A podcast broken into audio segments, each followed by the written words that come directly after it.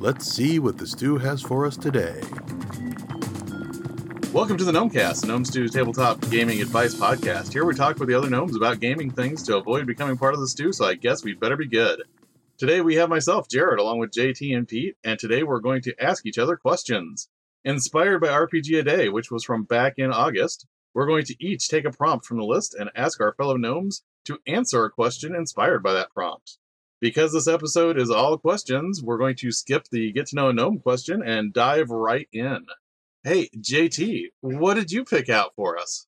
All right, so I picked uh, meet was the uh, word that I picked, and the question I came up with was, how did you meet the person you've role played with the longest? Uh, so, Jared, how about you? How did you meet your your longest role playing partner? Oh my gosh! So I'm trying to think right now with my current group. Probably the person that I've been playing with the longest has probably been a little over 10 years and that has come about because we were playing at the same local game store and I would run generally open tables so I was you know ending up with you know people that were interested in playing and I just uh, managed to get a few people that kind of gravitated and were there from game to game I guess uh, I should take that as a compliment that I kept a lot of the people that I uh, you know started originally playing with, but it really came from that uh, idea of you know running open tables at a game store, and th- uh, some of those people are still in my uh, online regular group today. Nice. J- JT, Excellent. was that the same for you Uh, same for me uh, as far as like meeting people at the game store? at, at the game store. local game store. Um, so one, yeah. So I, I've got two answers to this. One is one of my longest friends like ever. We've known each other since like 93, 92, 93, around there somewhere. We don't game much together anymore because of geographic differences. You know, he, he's in one city, I'm in another. And, and I'm not a big fan of online playing. It doesn't capture the same feel for me. But uh, the the guy that I'm still gaming with today, that I've gamed with the longest, has been about 21 years, and we actually met at work. He had no idea I was a gamer. I had no idea he was a gamer. Uh, him and his uh, How long did that go on for? oh gosh, probably about three months. and then it was their uh, him and his now ex-wife's anniversary, and they gave each other metal sets of metal dice. And because of a weird confluence of scheduling, they had to do it at the office instead of like over dinner or whatever. So I'm in I'm in Bill's office when Natalie walks in and she's like, "Hey, here's your dice," and he's like, "Oh, hey, here's your dice." They kind of coordinated what they were getting each other. And I was like, "Whoa, hold on! You guys are gamers," and and one thing led to another, and I've been gaming with Bill since like 1999. Um, was that an instantaneous? Did you throw that out there immediately, like excited, or were you like, was No. pause? You were like, oh wait, so I don't know how Bill was they're my team lead. Yeah, yeah. No, Bill was my team lead at work, and he, I, I was a junior engineer. He was a very senior engineer, so there was an intimidation level, Yeah. A- and he didn't try to intimidate me. It was just my perception of him Yeah. because he's the, the senior guy, right? So it took me about three more months to finally get the courage up to go up, uh, you know, kind of, you know, rubbing your toe in the dirt and hey bill um, i know you're a gamer and so am i. Would you mind if maybe you know i kind of stopped by and rolled some dice with you maybe? And he, he, so he laughs because he he's actually a really easygoing guy and, and i've learned that over the decade wow decades. Um, but uh, he he laughed. He's like yeah sure show up. We, we play friday nights or saturday nights or whatever it was at the time and and and we've been great friends ever since You see, I asked because I I thought maybe for a second here all of us were going to say we met our you know our oldest people at game stores, right? So sure piggybacking on what- Jared said was that I actually the first person I think of I always talk about because it was like a study hall class and I didn't know what RPGs were and I was looking through a book and uh, it was the Denver box set for Shadowrun second edition Mhm. and uh, the Okay. person next to me you know just slightly ahead of me like could kind of look over their shoulder and they had a Rifts book and they started talking to me like I knew what I was talking about. I had no idea what I was reading. I just thought the pictures were cool and it was such a unique thing, and I liked comic books. And somehow I ended up with a Shadowrun second edition book, which was, you know, way above my reading level and math levels. And, but um, really, when I got started and when I met the people who I would still game with, you know, even today, it was mostly at the game store where I would also see this individual again. But you know, that's where I really met this core group of people that became lifelong friends. Uh, so when you know, Jared, when you mentioned that, I was like, I wonder, like, how much more invested does that make? Is that why we're a gnome stew? Is like everybody had a, yeah. a real community around them from young age? Yeah, because you know that game store experience is like you said. You have this more openness because you run games at more of an open table with Mhm. a revolving door of people come in and out. You have that sense of community around the gaming. You have more games around you immediately. Yeah, You're not just right. solely the D and D guy. I mean, even if you are, you see a lot more because you're in an environment. yeah. Yeah. And there's also that energy, you know, the the the back back room or side room or whatever, the game area where you play the games at the, the game store I love you said the back room, side Um, room. That's such a thing, you know. Yeah, yeah. Because you know, because the retail's up front. Yeah. That's that's how they make their buck, right? You know, and, and uh, you you got to make your way through the shelves to to get in the back room where you're gonna play your game, and uh, the, just the energy that's back there. You know, where where I play, like half the place is dedicated to Warhammer 40k because that's the, the the bulk of the the gaming Mhm. uh, at this particular store. And the other half is split between uh, pick um, pick a random game, and, and whether it's role playing games, Magic the Gathering, board games, uh, Pokemon, whatever, right? Um, but even though we're all playing like different stuff, we have the same passion and energy for let's get together and have some fun in using these like little shiny rocks that make magic random numbers. there was a really interesting community. I don't mean to get too far off track here, but there was a really interesting community at our local game store where once a month there was this big world of darkness. It wasn't quite a LARP, but it was sort of, uh, and people were basically running different tables of different aspects of Oh, World of. Darkness, but they were all in the same campaign. Oh wow! So like someone would go from like one table and mention like we're sending a representative over to your people here and they would set up that scene and then run between the two tables so like the van the vampires would have like a meeting with the uh with the the mages and then you know there would be that interaction and they kind of split back off again and That's there was like one person that was coordinating all the tables to make sure that you know there was still like a through line Wow. through all of them so that was that was a really interesting dynamic that was going on there for a while at the game store. That's impressive. How old was the audience? Like the players? Um, probably uh twenties, thirties. I was curious. Oh. You know, it's, I think Mhm. sometimes it's the internet that kind of squashed some of that too. Is that we just, uh, you know, people can do so much at home that like that faded a lot of that community where we would be a lot more comfortable spending more time. I think that's the real thing is the time commitment.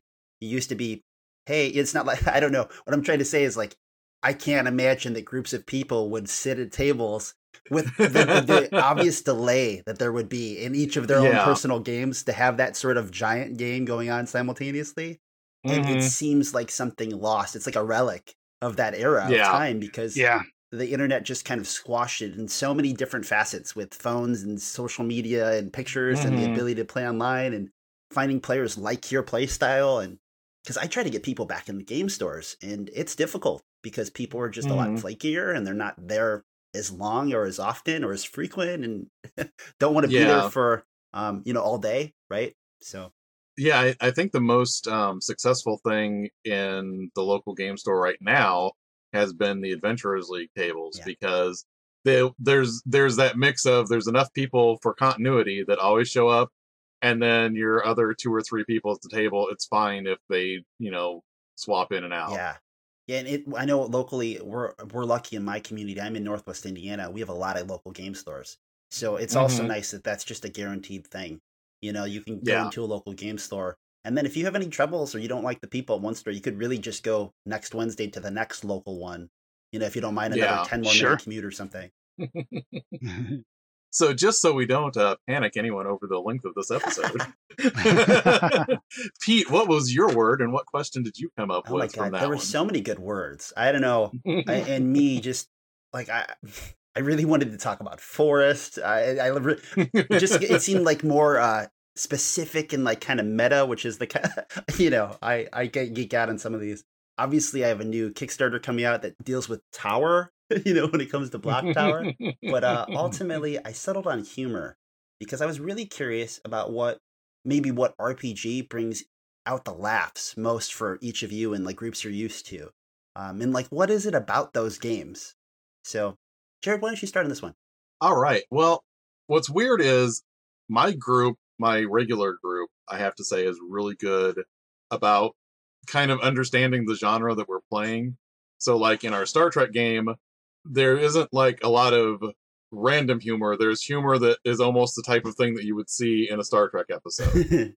but in general, probably the most ongoing humorous thing that we had recently was I was running the uh, Tales of the Old Margrave anthology of adventures from Kobold Press, and those adventures are for uh, 5e D&D, and it's very focused on kind of like dark Eastern European fairy tales. And my players decided to run with the idea that three of them were going to be playing Bearfolk, and one of them was going to be a a halfling warlock. So therefore, we had Goldilocks and the Three Bears. yes, nice, nice. But what was really was great about get that the is parade there. I was like, okay, Yes. three big, one small. you said Goldilocks. but we thought there for a while, you know, like this could have easily just been a complete joke campaign. But what ended up happening was there were these moments where like they were so earnest and they so wanted to help people because they were playing these characters that were like the good part of the fairy tale. and it actually uh, like there was a lot of humor that just, you know, grew out of these bear folk not understanding these silly humans that they're around. And the halfling was basically the one trying to explain to them, no, no, this is a human cultural thing you know and nice. there was just like a lot of that but it was great because it was contextual it wasn't like it got completely out Yeah. of hand and derailed the campaign it was within the framework of the storyline and we did we did something similar like we were playing curse of strahd uh, at the game store and all of us made characters that were based on disney princesses and it was really funny because at first it's like, oh, this is going to be really humorous. We're playing Disney princesses in Ravenloft. But what it turned into was how horrified these princesses were coming from these lands that were, you know, idyllic and had like maybe one major problem that you had to solve to traveling through Barovia where we couldn't fix anything and everything we did made things worse. Mm, It was it was great. JT, what about you?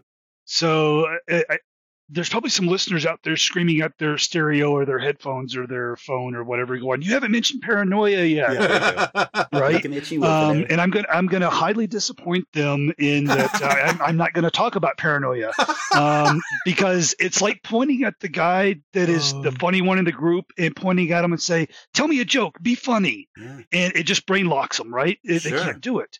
So Yep. every paranoia game I've run, we sit down and, and it's wacky, it's zany, it's gonzo, but it's not humorous because the point is to be humorous, but because you're trying to force the humor, it's not funny. hmm I, I've played in one paranoia game where the game master was just phenomenal, and maybe it's a game. Maybe I'm just horrible at running paranoia. I don't know, but it, that was funny and that was fun. But when I've run paranoia, it's like it's uncomfortable um, because everybody's trying to be funny, Blame but the computer. failing to. Be, yeah, Blame the computer. failing to be funny. It, it just doesn't work. So I'm going to go with Rifts actually, since Wow. uh, you mentioned Rifts earlier, Yeah. Pete. Um, because that is such insane weirdness. If you get it, if you get enough of the splat books together, yeah, the mashups, right? y- oh my, yeah, the mashups, you are going to get some weird, weird, crazy ass stuff. I played a intelligent velociraptor that had the big frill thing, and he could hiss, and between the frill and the hiss, it inspired fear in people. But I decided, in anybody that witnessed the display, but I decided that he would only do that when something scared him. so uh, about every third combat ended up with something ambushing us, me frilling at it, and me running away because I'm scared, and it running away It's because scared. it's scared of me, and the rest of the party just standing there going, "What the just happened?" And so, and, and I've got many, many other hilarious Rifts stories, and and it's I don't know what what it is about Portals. Rifts, but it brings out the portals. yeah Just dropping whatever they want. it they brings want. out the weirdness. So Rifts for me is a humor game, but it's ba- it's baked in. It's not like I'm. It's not like a meta layer of humor sitting on top of the game. It's actually part of the Mhm. game. Yeah. Yeah, it's interesting. That's one of the reasons why I ultimately picked humor was because it's really interesting when you think about it, like where it comes from. Like, can it come from the game? And I'm really happy that, like JT, like you mentioned that, because it, it is a funny thing that a funny thing. Oops, sorry. you know, it's really difficult to put people on the spot to be like, all right, I need you to be funny. Yeah. yeah. So it's interesting that a lot of times, right? Like uh, Jared, you mostly mentioned playing D and D, right? Like we wouldn't think of D and D as a humor game first, right? Action adventure, but sometimes, right? It's the meta, it's the out of game talk, it's the chemistry of the players. But it's neat to Mhm. hear, right? Like the coincidence of the characters that you made and put them together. It's the party Yeah. makeup that was funny, or or the randomness of a very serious game that mashes things up. Yeah. I, I know in my case, um, I was thinking one of my favorite games is Monsters and Other Childish Things by Arc Dream. And Mhm. uh, in some ways, it, it's designed to be funny because I usually say it's kind of like South Park meets Cthulhu. Um, because you're kind of like a bunch of kids that have monster friends. And the monsters are Mhm. alien, super dark. And by alien, I mean they don't understand people.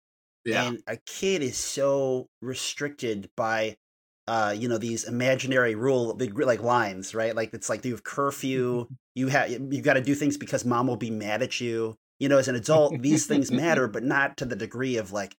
Uh, You try to explain to Cthulhu why you know, like you have to get an A in your math test, and Cthulhu does not understand. right?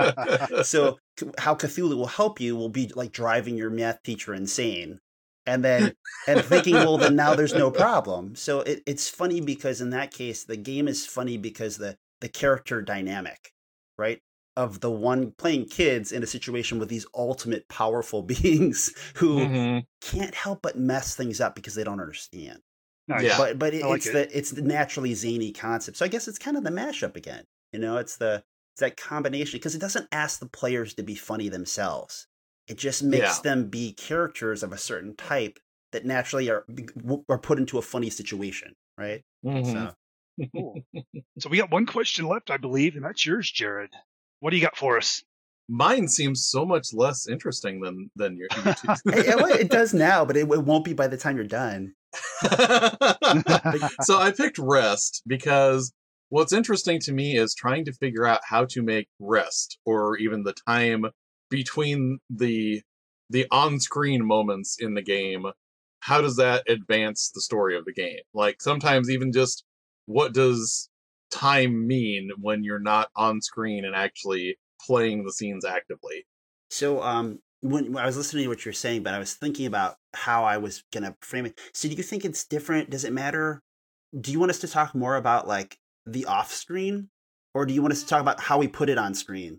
I, I think just um how basically how those scenes that involve characters at rest would advance the story. Yeah. Yeah. So it, JT, if you don't mind, I'll take I want to jump on that one first. Go for it. I just yeah, uh, run run with it. I think sometimes with pacing, it's so critical that we're players playing a game, and obviously we want that climax, we want the tension, we want to pursue the, the storyline to a narrative conclusion. But just like real life, if it doesn't rain sometimes and you don't have bad days, it's hard to appreciate the good days. So rest in travel sometimes are that necessary. I don't want to say evil, but they're uh you need to have those moments of like after the amazing conflict or when we have all of Mhm. this tension building and we know tomorrow the war begins to kind of give the players a chance to take a breath and i think like you know i imagine this is like that campfire scene in the forest you know and this is when we can definitely use character moments of like spotlighting a person to either talk flashback dreams let them let out their feelings right of like what's going on what does it mean to them but Mhm. sometimes I feel like this this almost has to be forced a little bit. Like you almost have to pick one person and push it. Like Savage Worlds kind of does that, where they're like they almost Yep. say Yeah. one person has a moment, draw a card. Because if you just naturally just hey, there's a campfire over there, and let them just walk around aimlessly, they kind of won't use the moment, right? yeah, That's from my experience, at least. You know, yeah. you end up with a session that was two hours at the campsite when you're like, it should have been twenty minutes. You know, like- what about you, JT? Uh, yeah, so uh, uh, Pete mentioned the Savage Worlds interlude uh, system there, where everybody Interlude. basically Mm-hmm. draws a card, right? Uh, essentially rolling for initiative because that's their initiative method, right? and uh, whoever has the high card, you know, tells a story about their character. When I'm running Savage Worlds, I also draw a card as the game master. And if I quote unquote win initiative, if I'm the one telling the, the giving the interlude, Mhm. I usually use that as a chance to foreshadow something, and I'll use that. I, I kind of tie I'll say, "Oh yeah, hey player, you remember your dad telling you about this clearing when he was traveling as a courier or a merchant or whatever, Mhm. and he stopped to rest here for the night, and he encountered such and such thing." Well, if the party hasn't encountered whatever that thing is yet, I'm giving them a little foreshadowing, a little chance to know that uh, you know maybe this is Baba Yaga's clearing, and they don't know it and you know one of the players fall or fathers encountered Baba Yaga somehow escaped and it'll it'll it, it sets that up. It also sets up some tension and some some mood in that it uh um gosh I'm losing my words already. Uh, so, so it, it sets up some tension in that you can set expectations with the party and I don't know, kind of prepare them for maybe what's coming, or maybe that thing doesn't happen at all. And, and, and you, you kind of give them a little head fake, or maybe you set them up for one thing and you give them a different thing.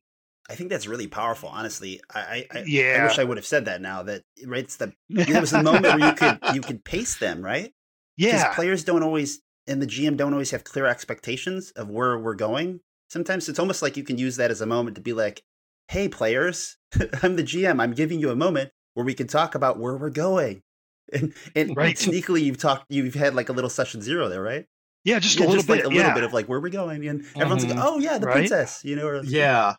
One of the things that made me think of this is um, there is a there's actually a mechanic in the Midgard setting from Kobold Press that says whenever you're between adventures, twice the amount of time passes as was your real time between sessions. So if you oh, take okay. two weeks, it's been like a month between adventures. And I kind of like that because there isn't that constant drive to where your adventurers went from like first to 15th level in two months' Yeah. time because they're just constantly driving forward on things. But the other thing that I like about that is with fifth edition, there are a lot of downtime rules so that you can actually ask somebody, okay, what did you spend basically these days that you had off? And that really helped shape the narrative. And the other thing that that did for my uh, Margrave campaign with the the bears and the halfling is they ended up staying in one particular town. So that narrative created a lot more connection to that town because they were assuming, hey, we have this much time, we're spending it in this town. So part of that is, you know, building houses here, starting businesses, you know, becoming, you know, friends with the people that are here locally, you know, dropping off NPCs that we picked up as as friends and integrating them into the community. And it really kind of built that town out as a really unique thing that they were connected to. Nice. And I, I like really like that. yeah, building those NPC connections, especially during downtime, because like an NPC connection during the the spotlight time, the gameplay, that is almost like what can the NPC provide me, or what what am I giving the NPC? It, it's it, it, there's a transactional thing, but if you do it during downtime, it's a emotional uh, uh, Mhm. story building time because the players and the game masters will have different expectations on what's going to happen during action scenes versus what's going to happen during downtime. Mm-hmm. I, I've seen a very clear shift in my group when I'm like, okay, uh, you guys return back to Trollskull Manor, you know, talking fifth edition here, Mhm. and the adventure, not the adventure's over, but you have accomplished, you know, today's goals. What are you going to do? And everybody's like, I'm going to take three days off, I, I, or, or, a, or a 10 day off because, you know, I, I want to, you know, I just want to sit and do nothing because they had the they had the luxury of doing so. Yeah. And this was a very much player timing driven uh, campaign. Mm-hmm. So I wasn't putting pressure on them to go, go, go. Now, if they were like, oh, we're going to take six months off, well, uh, two weeks later, something's going to happen, Yeah. you know. But uh, I could see a shift in the attitudes of my players when it was downtime versus when it was action time. Mm-hmm. So What was the shift? uh, more emotional, actually. They they were more actually, to be honest, they were more deeply involved in the story that we were jointly telling during downtime. During action, they were like, "Where's my mini? I'm rolling some dice. You know, Yeah. "Ca- can I get flank? Uh, so on and so forth." Mhm. So it, it's definitely a, a deep shift. Uh, combat is not storytelling time for my group. It happens on. I'll, I'll slip some storytelling in on occasion, but it's I do it rarely because I know the game style of my group. So yeah, the the the what you would consider the boring parts of a novel are actually the good parts of the novel for my group. Uh, so Yeah, and that's uh, God. Just as far as like combat and role playing, I love having. I get disappointed if a boss monster type thing is not something that can give a monologue, because I love to talk to players and like drop hints and stuff like that while I'm clubbing them with giant claws and tentacles. Yep. Yep. That's actually one thing that it's a little bit wider than just rest, but I wish more games were genre savvy when it comes to how they express time because a lot of games, especially more traditional games, always default to saying this takes this many hours, this takes this many days. And for example, not to overly pick on it, but like when I'm running a Star Wars game, there is no Star Wars story where it has ever mattered that it took three days to get from one side of the galaxy to the other the speed of your hyperdrive is whether you can get there before the Imperials do. Yeah. And yet, so much stuff defaults back to, you- know, it takes you three days to build this droid. And I really wish things were, I don't know, framed more like, you know, this is an episode, and between episodes, you can do this thing, and between two episodes, you can do this thing, you know. I wish that were more the way people would structure time and downtime and rest and things like that. Like, even in my Star Trek game that I run, when you give like long term progress on things, you will determine what the interval is. And in an episode, it's fine to say this is going to take you a day, this is going to take you, you know, two days to work on an interval. But I've started like if somebody's doing like a really long term project, like something you wouldn't see until halfway through the season, I've started making that those intervals. This is an episode. Okay. Like you can make one check per episode to advance this long term thing. I'm not going to tell you how long that is. It's just episodes. That's that's what we're going by right now. yeah, I think that's a really good Cool. idea. Yeah, I like I like the abstraction a lot better than the precision. hmm It, it just makes for well, like like you said, better representative of genre sto- style storytelling. hmm So I wonder if it's like the you know sort of like simulation nature of like the the tradition of tr- you know the tradition of trad games, right? Like Yeah. right, right. when we think of trad games, it's like we think of these games that have pulled back from the 80s, usually in the 90s, like long running series. So it's funny that that's back when we wanted all the physics, right? Like we wanted all Yeah. the, the numbers and data. Like Yes. I'm sure there's the argument to be made that it's the you know everyone understands time, right? Yeah. If your GM doesn't, you know, I don't know, doesn't want to talk abstract, right? Like they can figure it out, I Yeah. guess. That's I mean that's actually been a thing that kind of almost like hits me like a roadblock when I do some of my reviews when a game feels very like more story focused and more abstract and then out of the blue there's a mechanic that deals with Four hours. literal time and it's Right. like how do I how do I get back into this mode of actually measuring minutes and hours when everything else in this game has so far just been this you know overarching it takes however long it takes you know it's, it's very odd it's an odd It's shift like there they super bolded it for you. They were like, "This takes 43 Right. minutes." You're like, Yeah. "Why does this take 43 minutes?" As a game designer, I'm struggling with that right now. So actually, my, my buddy Bill that I mentioned earlier, uh, that I've known for 20 something years, uh, he and I and another friend are uh, creating a role playing game. And our rule of thumb is if it can happen during combat, like picking a lock, for example, right? Mhm. Then there's a precise measurement of time that's allocated for that that that uh, activity. Mhm. If it's something that can't be done during combat, say building a suit of armor or repairing something or, or whatever, then that's going to be abstracted. And, Mhm. we're, and, and we've called that out in the text of the game of here's the abstracted parts of, of, of the game and here's the you know simulation parts of the game. Uh, so hopefully that if, if we ever get it out there in the world and you get a chance to read it, Jared, I hope that doesn't blow your mind that, that- that- that we have you know abstracted and precise measurements of time. well But, i mean we it's had also we had very clear yeah exactly, and we had very clear decisions going in on this. Didn't Jared have an article today? Yeah, I don't. Nobody's heard from him. he got a copy of JT's new game and just Right? Why did Fell they off go from earth. abstract to absolute? Oh goodness. Well, and I even got to the point to where, like, for example, in Star Wars, when people would be like, "Oh yeah, there's a timer on this bomb; it's going to go off. How much time is left on it? Three rounds. Yeah. What does Yep. that translate into? Whatever you want it to translate into, it's three rounds because That's we're three rounds. this in. Yep. You got you can do three things before boom. I like that. Yeah. So I think, in the interest of keeping this an actual short form hmm. podcast, which, you know, we know there's an art to that,